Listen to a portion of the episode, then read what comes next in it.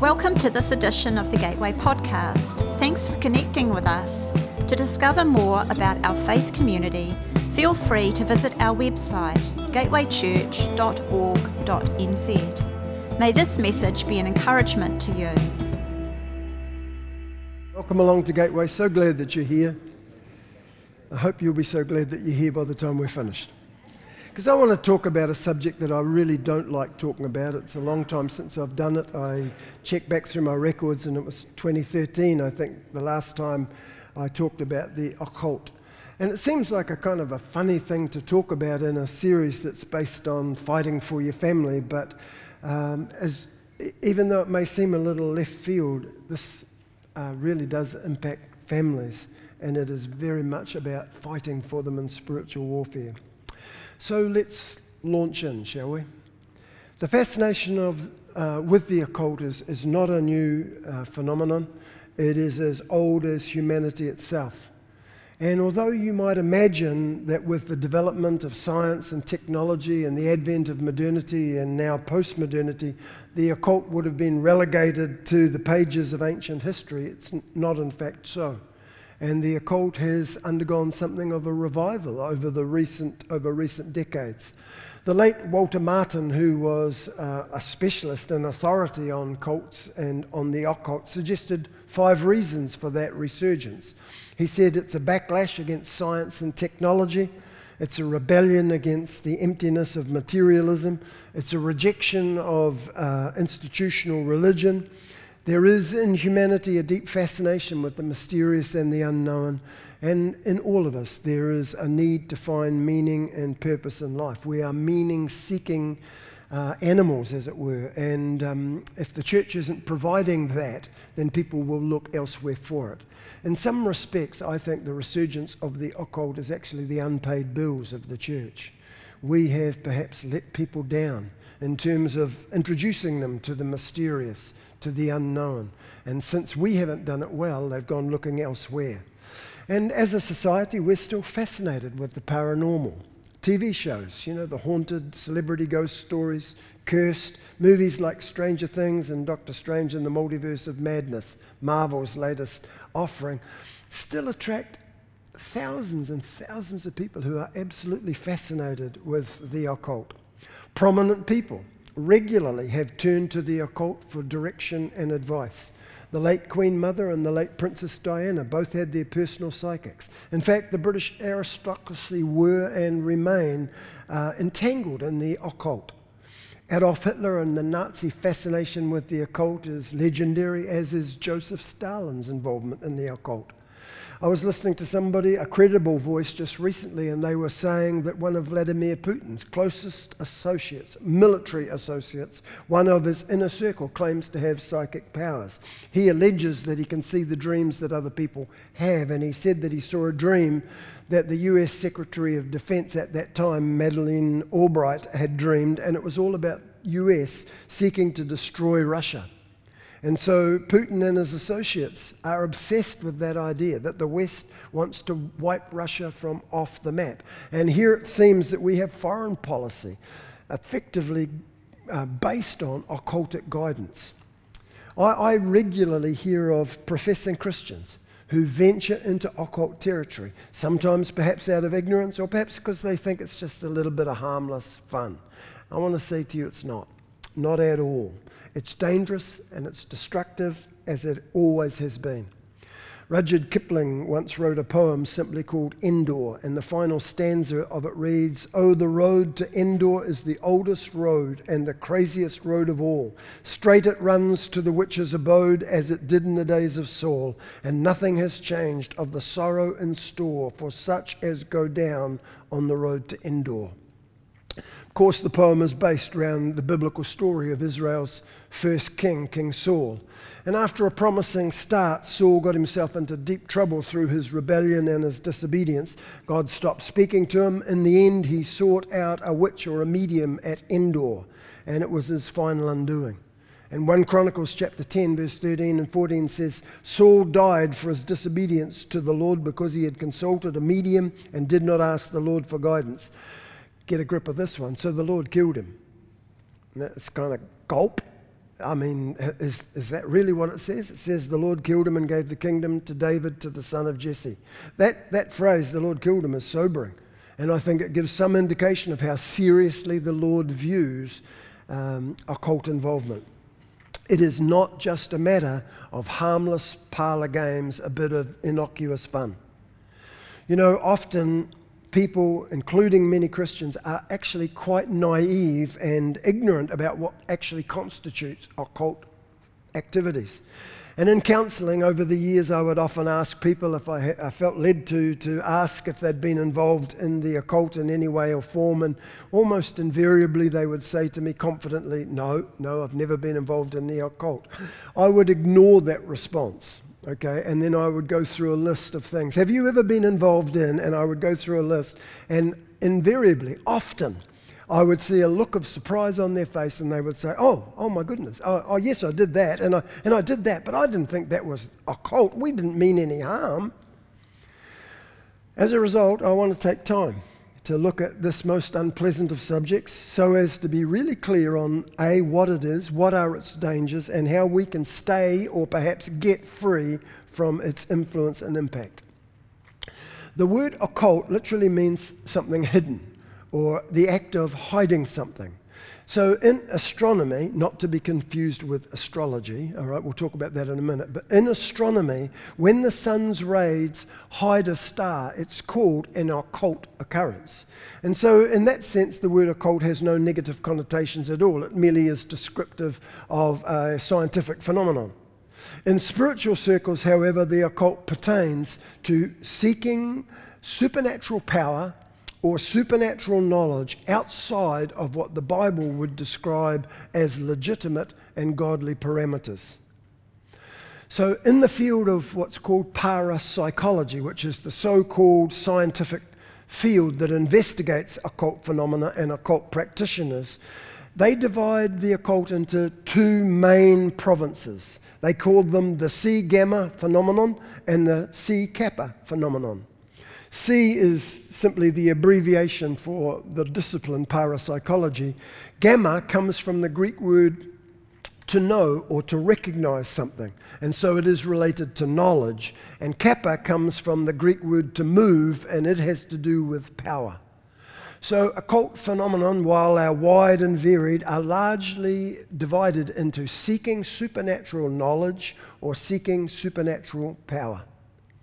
Deuteronomy 18 is a classic, but by no means it's the only biblical passage on the occult, and I want to read to you verses 9 through verse 14. It says, When you enter the land that God your God is giving you, don't take on the abominable ways of life of the nations there. Don't you dare sacrifice your son or daughter in the fire. Don't practice divination, sorcery, fortune telling, witchery, casting spells, holding seances, or channeling with the dead. People who do these things are an abomination to God. It is because of just such abominable practices that God, your God, is driving these nations out before you. Be completely loyal to God, your God. These nations that you're about to run out of the country consort with sorcerers and witches, but not you. God, your God, forbids it. Last week I dealt with the first phrase on that uh, list um, don't sacrifice your children. I stepped out on some pretty thin ice and we talked about a modern day equivalent of sacrificing your children. I talked about abortion. T- today I want to go on with that list. The next thing on the list is don't practice divination. Now, divination can take many forms, but essentially it's an attempt to divine the future. What does the future hold? What will happen in times to come? Will I marry? Will I, you know, and, and, and multitude of questions that people go to seek answers for from those who divine the future in various ways. Now, I understand the need or the desire to know the future. Again, it's as ancient as humanity. And in the book of Ezekiel, chapter 21 and verse 21, it says, The king of Babylon stands at the fork of the road, and he, div- he decides by divination which of the two roads to take. He draws straws, or actually, what, he, what the original says, he shakes arrows out of the quiver and sees how they land, and somehow they will point and give him direction as to which fork in the road he should take. He throws God dice, he examines uh, the goat liver. what the ancients would do is they would slay an animal and they would open it up and read the entrails of the animal. In much the same way that today, while we wouldn't do that, we, we would have people who would read tea leaves. So divination can take the form of tarot cards palm reading, crystal ball gazing, color readings involving pendulum diagnosis, fortune tellers, spiritual readings, numerology. And if all that sounds wild and way out there somewhere, I know heaps of Christians who tie a wedding ring around a piece of cotton and hold it over the belly of the pregnant woman to try and find out what gender it is. And you say, oh, come on, Don, surely, surely you are not talking about a cult there. I mean, that's just a harmless par- parlor game, isn't it? Well, apart from the fact that it's probably totally politically incorrect these days, I mean, doesn't the child get to choose its gender at some later date? I mean, if you want any more proof that the world's gone barking mad, look no further, but that's another subject. So, sh- seriously, I just thought that was a, a parlour game. Well, I want to say it might be on the grey side of the dark arts, but I wouldn't even want to step in the grey side. I've seen too much impact on people, on families, on lives, on health, on psychological well being. And it's not how close you can get to the edge before you go over, it's actually how far you can stay away. I told the story this morning about three men who were applying for the job of a carriage driver for a very wealthy uh, man who owned a manor. And the road going up to the manor was very steep with a drop off on one side. And the three guys were talking about how skillful they were at driving this cart. And one said, I could go that close to it without going over. The other guy, to better him, said, I could go that close to going over. The third guy said, I wouldn't go near the edge, I'd be way over here. And the manor owner who heard the conversation says, You're hired. It's not how close you can go before you go over. Just, I would, I would want to say to you, just stay away. You say to me, Don, oh, come on, there's no intent there. I think you're being over dramatic. Well, I'd rather be over dramatic and safe. You know, one of the points that Chris made a couple of weeks ago is uh, when he was talking about spiritual warfare is that the devil doesn't fight fair. And quite frankly, he doesn't give a toss about what you intend. You go onto no man's land, he'll put a hook on you as fast as he can, intent or no intent. And I've seen the impact of the occult, as I say, on too many people to want to go within a bull's roar of the edge. People say, well, Don, but divination worked. I know someone who went and got a spiritual reading and it was so accurate. Listen carefully. I'll probably say this more than once, but if you don't hear me later, hear it now. Real is not the same as right. Real is not the same as right. Nobody that I know, anyway, suggests that the demonic realm isn't either real or powerful. Stay away. The next thing on the list is uh, an observer of the times. What we're talking about here is astrology, not to be confused, as I said before, with astronomy, which is just a scientific discipline. Astrology is the belief that there is kind of a cosmic interrelatedness in the universe. The sun, the moon, the planets, the stars all apparently exert some kind of influence on us, particularly at the point where you were born. And uh, it, this influence affects our character, our options in life, and of course, our ultimate destiny. And it really amounts to a form of pantheism where we are all part of the interrelated whole. And that's a denial of the personal transcendent God of the Bible who stands over and separate from all that he has created and at the same time retains a deep and profound commitment to all that he's made. Isaiah 47, God is mocking Babylon. Babylon that has been so strong, so proud, so oppressive, and they are now falling. And God, through the prophet, mocks them. And listen to what he says Ruin descends, and you can't charm it away. Disaster strikes, and you can't cast it off with your spells. Catastrophe, sudden and total, and you are totally at sea, totally bewildered. But don't give up. From your great repertoire of enchantments, there must be one you haven't tried.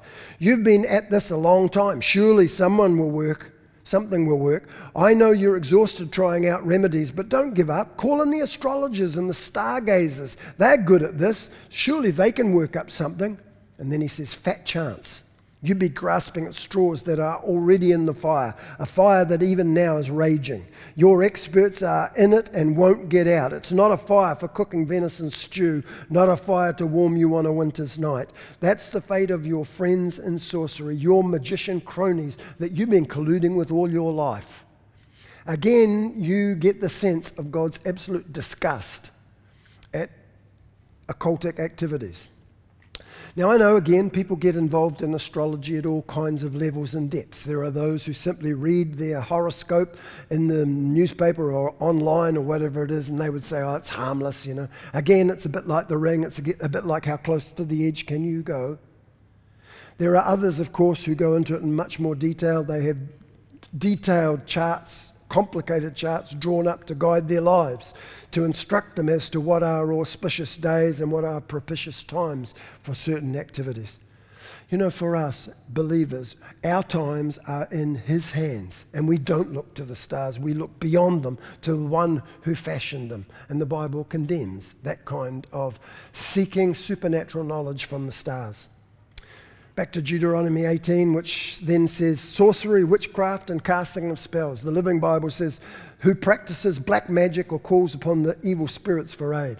Now, this is about people who are seeking to manipulate the spirit world for their own ends, their own personal ends.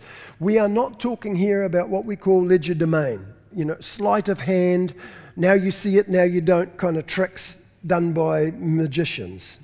And we're not talking about that. What we're talking about is the magicians who opposed Moses in Pharaoh's court and who were able to a point to replicate supernatural activity. So you've got Wiccans and satanic cults and covens and so, so, so on who, who fall in that category. And I suspect that most of us actually do recognize at least this as being a cult. And when you talk about a cult, they think of, you know, the witches around the bubbling brew. How, however, in thinking about it, sometimes I think things happen a little closer to home than we imagine. The great anthropologist Bronislaw Malinowski said uh, there's a difference between magic and religion, and this is the difference. Magic is where people endeavor to gain control over spiritual forces in order to obtain their own ends Religion, he said, is where people surrender themselves to spiritual forces so they might be servants through whom the spiritual forces can minister in the world. Given that definition, sometimes I think there is a lot of magic that goes on under the guise of, and it passes itself off as religion. And uh, there are people who are looking for the right spiritual formula that will corner God into giving them what they want. And over the years, we've seen things like, you know, positive confession, um, giving in a certain way that basically forces God to give back to us, um, all kinds of prayer formulas that, that are a lot closer to magic than some of us would imagine. And I want to just say, we never reduce relationship with God to playing power games to get Him to do what we want we are surrendered to Him so that He can have what He wants through us, not vice versa. Some of those so called spiritual formulas are perilously close to the magic that, that uh, Bronislaw Malinowski talks about. In Deuteronomy 18, it also speaks of those who are holding seances or channeling with the dead. And in my experience, I don't know whether it's the same as yours, but lot, I've found a lot of people, including some of my friends, got into those activities at party gatherings where people said, Come on, let's have a bit of fun. And the pressure, the peer pressure to sit around the table with the finger on the glass and ask questions.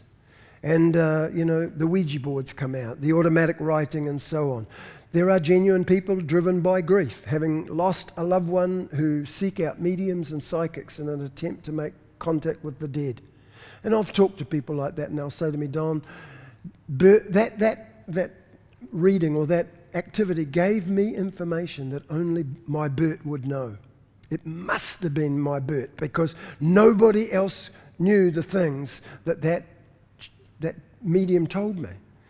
Um, remember, right, right and, and um, real are not the same thing. You can be real without being right. And I'd venture to suggest that, in fact, you're not dealing with your dead loved one, but you're dealing with deceiving spirits that simply mimic them. I'm sure that you've heard of the term familiar spirit. A familiar spirit is a family spirit, and family spirits have access to information and often will produce it to lure people into the dark web of occultic activity where terrible bondage awaits. Remember Kipling's words nothing has changed for the sorrow in store for such as go down the road to Endor. Leviticus chapter 19, verse 13 says, Don't dabble in the occult or traffic with mediums. You will pollute your soul. Listen, when God says, I do not want you going there for supernatural knowledge or supernatural power, He's not saying, hey, that's my domain, keep your nose out of it. I don't want you meddling in that. In actual fact, He invites us both into supernatural knowledge and into supernatural power, but He does it through godly, legitimate channels. When we look for those things outside of those godly parameters, we, we find that we, there's something that pollutes us. There's something that profoundly wounds us. It's not just God being mean. He's saying, You are not created for that. It will wrench something in your system, a bit like seeking a bass voice to sing soprano. It forces, it forces you into a range that harms and tears your spiritual vocal cords, as it were. You're not made for it. If you want to understand how occultism perverts and distorts people, then uh, return to Shakespeare's Macbeth. I know that some of you probably need healing for the trauma of having gone there once, but, but go back and have a read of that. Recall that the play begins with three witches who defile Macbeth with false predictions of glory. And the unfolding story is a revelation of the twisting effects that occult has on God given conscience and thought and the occult wreaks havoc physically, emotionally, spiritually. Occult dabbling, however insignificant you think it was, or whatever your intent was, opens up psychic doors. It opens up psychic doors and allows demonic interference for both you and your descendants. Now, when I say things like that, you know, that occultic sin actually will not just impact you, but it affects your descendants, most Westerners go, hang on a minute, that's not fair. Why should I suffer for something that somebody else has done? And I would want to respond in two ways to that. Number one, life isn't fair. Get used to it. Secondly, most Westerners in our radical expressive individualism fail to realize that we are impacted by our genera- by the preceding generations massively in so many ways in spite of the fact that we claim our independence we are significantly impacted by previous generations. We are impacted for good. Proverbs 20, verse 7 says, The righteous man walks in his integrity, and his children are blessed after him. We don't, we don't quibble about that or whine about that. But it works negatively too. In Exodus 20, verse 5, it says, I'm a jealous God, punishing the children for any sins their parents may pass on to them, to the third and yes, even to the fourth generation of those who hate me. You think, God, that sounds a bit draconian. Well, it's preceded by the fact that God shows mercy to thousands of generations of those who love Him. But when we go down the road of the occult, we open psychic doors. And unless those doors are closed, that influence will impact not just you, but it goes on impacting. Let me, let me just kind of finish by suggesting to you things that I've noticed. When people have been involved significantly in the occult, there are some things that just come up as common denominators. I've seen them a dozen times. And number one is spiritual resistance. The occult involvement impacts negatively on people's spiritual development in Christian things. Interestingly enough, Buddhism, Islam, and a number of those other religions delve deeply in the occult and it doesn't seem to bother them. You become a Christian and God help you. Things suddenly heat up. If He can't con- hinder you from coming to faith in the first instance, then there will be strong resistance to the development of faith. And I'm not talking about the normal struggles that we all have in the development of our faith. I'm talking about resistance on steroids, where people simply cannot read the Bible. Not, not they struggle or they have difficulty, but they can't hold the Bible even. They can't be in the room with the Bible. They become intensely uh, uncomfortable in the midst of passionate worship. I have literally seen people leap out windows to get away from, a, from the midst of a people who were, who were worshiping passionately. Just couldn't cope. I've seen people, when they've come to communion, literally go out and throw up. And I'm not talking about people who are just feeling a little bit unwell or had been out the night before and the sight of the bread turned their stomach. I'm talking about people who, in the midst of communion, couldn't cope. Occultically involved people spiritual resistance. The second thing is it introduces a note of emotional instability in the people that go down that road. C.S. Lewis noted that the people he knew that had gone down the, into deep occultic activity tended toward complete emotional breakdown and, and, and insanity. Dr. Kurt Koch, who was a noted authority on the occult, said occult activity breaks up the integrality of a person's psychological makeup. It is like a built up charge of energy which explodes the stability of the person's psychological constitution. It opens the door. And an interesting passage of scripture, Isaiah 44, verse 25, it says, God frustrates the signs of the babblers and, and drives the diviners mad. There is something about the occult and emotional instability that go hand in hand. And it can take the form of inner voices, compulsive thoughts, obsessions, confusions, suicidal thoughts, torment. Constantly disturbed sleep patterns is common. Now, if you're struggling with insomnia, I'm not suggesting that must be occult, okay? You've got to take a little bit, you know, I'm painting a big picture here. But I've seen people who do go down the road to the occult they very rarely sleep well, with nightmares and fitful things going on. Macbeth said it. He said, Methought I heard a voice cry, Sleep no more. Macbeth doth murder sleep, the innocent sleep, he says. But something disturbs me. And, and I've seen that again and again.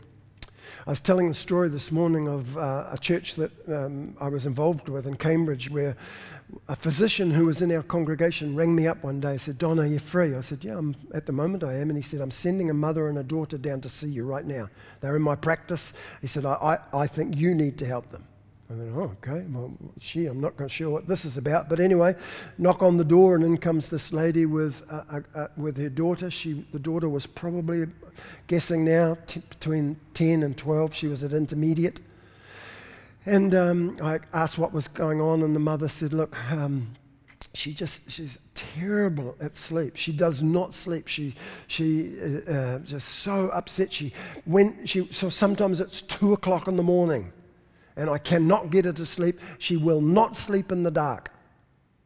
And uh, I, I, just, I felt prompted to ask the mum, have you ever been involved in the occult? No, she said. Put that aside, ignore that, go through my list. Oh, yes, I did that, she said. Oh my goodness, that brings back a memory. Yes, she said. We had our fingers on the glass, and my friend said, What are you going to have? A girl. What's her name going to be? Peta. And I said, And what's your name? Peta. Seriously. So, long story short, we prayed for her. And I asked the Lord to break that impact off her. They went, I kind of had forgotten about it. A week later, I get a phone call. And the phone call is from the intermediate, and it was the principal of the intermediate school in our town. And he said, What did you do to Peta? And I thought, I don't, oh God, I'm in trouble. What are, um, I, I, I just prayed for her. Why? And he said, she is a totally, totally different girl.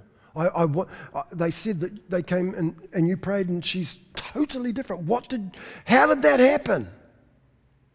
And so we had that conversation. I then rang Peta's mum and said, What's going on? And she said, You'll never believe this. She said, We went home that night at 8 o'clock. Peta said, I'm tired. I want to go to bed. She made us, she went off to bed. She hopped into bed and said, Mum, will you turn the light out? Light out, out like that. I wish I could say that everybody I prayed for that happened. Unfortunately, I can't, but that was one that really did take place. And, and sometimes all you need is like, what, what, where, where's, that, where's the root of that? Where's that come from? What has opened the door? Another thing that happens with people who get involved in the occult is what we call poltergeist phenomenon. Noisy ghosts, you might call it. Footsteps where there should, there's no people. Knocks, noises, all kinds of stuff going on when there is nobody to cause it. I'm not talking about the creaking of a Lockwood house here, okay? I'm talking about there is somebody there. I heard them. I saw the shadow, but there's nobody there. I had a Dutch lady come to me one time and she says, Don, this has gone on for most of my life and I'm sick of it. I don't know what it is, but I go to bed at night and I lay my head on the pillow and above, the, above my, my bed head is as distinct as that. And I said, okay. Um, and she said, I get up. I've, I've, checked every room in the house a hundred times. She said, I've gone outside to see if there was anybody lurking outside. I come back, I lay down, so I said, Have you ever been involved in the occult? She said, No. I ignored that. And I went through, Have you? Oh, she said, We used to do that as kids when we were in the, the bomb shelters during World War II. But that was so long ago. And I said, If the door's open, it's open. If it's never been closed, it remains open. So I said, Can we pray? So we prayed. A week later, she came back to me. She said, Don, it's never happened again. A month later, she said, Still never. You do get occult interference. And if it's as simple as you're doing well, because he is a lot more intent on doing harm to you than simply disturbing you with a knock on the door that, and there's nobody there. Sometimes it can take the, um, the form of psychic sight or premonitions. Whenever, those, whenever people talk about those things, one of the questions I want to ask is Have you been involved in the occult? No. Have you ever done this, this, this, this, this, this? And, and sometimes no. And there might be a genuine sort of prophetic gift that needs nurturing and, and release. But oftentimes, parents or grandparents have been deeply, steeply involved in the occult. You say to me, Well, Don, okay, this sounds pretty serious. What do I do? If I have or I know my family members and a, a, a grandparent, um, parents or grandparents, they were involved, what, what do I do? Get prayer, okay? Tonight at the end of the service, our prayer teams are going to be over here. If that's part of your journey and you've never prayed about it, please would you come and allow them just to pray over you. Now, I said this this morning too, but I know that the verse I'm about to give you is completely taken out of context, okay? Don't email me and say, hey, Don, that verse you quoted at the end of your sermon, it's completely out of context. I know. And I'm not recommending this as a good way of teaching the Bible, okay? But it just really helped me in terms of illustrating what I want to say. Malachi chapter 1, verse 10. Who is there even among you who would shut the doors? There's somebody who needs to shut the door. And if you haven't shut it, I don't care if it was five years ago or 50 years ago, if you haven't shut the door through prayer, then the door is open. And you need to shut the door. Through repentance and forgiveness and renunciation, shut the door, cut off the impact of that occult involvement. Say, well, Don, all this stuff scares me a little bit. I, find it a little bit maybe over the top, a little bit spooky, a little bit super spiritual. Well, you don't have to be frightened, but don't be naive either. We are in a warfare. Chris was saying the other week. Half of, half of the Christians, particularly in the West, go on as if there's no, no enemy to, to be fought. You can't read the Bible, you can't read the New Testament without recognizing there are principalities, there are powers, there are spiritual forces, and they are hell bent, and I use the word advisedly, on destroying you and your family. And we do need to fight for our families. And part of that fight is making sure that A, we are clean and clear of the occult. And if there is something that flows through our generation, we shut the doors and we stop it. The, the occult is a dead end street. And if it was only a dead end street, well, that wouldn't be bad. That would be bad enough. But it's a dead end street that intends to then ambush you while you're down it. Final scripture, Isaiah 8, verse 19. When people tell you, try out fortune tellers, consult spiritualists, why not tap into the spirit world and get in touch with the dead? Tell them, no, we're going to study the scriptures. I love the message translation. People who try the other ways get nowhere, a dead end. Frustrated and famished, they try one thing after another. When nothing works out, they get angry, cursing first this God and then that one, looking this way and that, up, down, and sideways, and seeing nothing, a blank wall, an empty hole, and they end up in the dark with nothing. That's the occult. It might have an attraction for you. You know, um, I'm speaking from first hand knowledge here, but my, my, um, my wife's family were involved in the occult. And there, were, there, there was a line running down, and Karen and I had to pray through that. And when it came to our daughter, Janaea, we recognized, and at some point in her journey, she was just a teenager, she said, uh, This stuff's kind of, kind of fascinating. What is wrong with horoscopes and, and astrology? And so I tried to explain it to Janaea, and she went off. And about 10 minutes later, she came out and said, Dad, you'll never guess this. What, what's just happened? She said, I went in, sat with my Bible, and said, Lord, is it really wrong? And she said, I started reading the message, Colossians chapter 2, and you can read it for yourself about verse 10. It says, In searching for God, you don't need a microscope, you don't need a telescope, and you don't need a horoscope. And she came out and said, What's the odds of that? And I said, It's nothing about odds. I said, That's the Lord. And she said, Yeah, I know. Don't go down that road. The road to Endor is the oldest road of all, and the sorrows in store for those who go down that road remain the same. Thanks for listening. If you'd like to know more about our faith community, feel free to visit our website gatewaychurch.org.nz.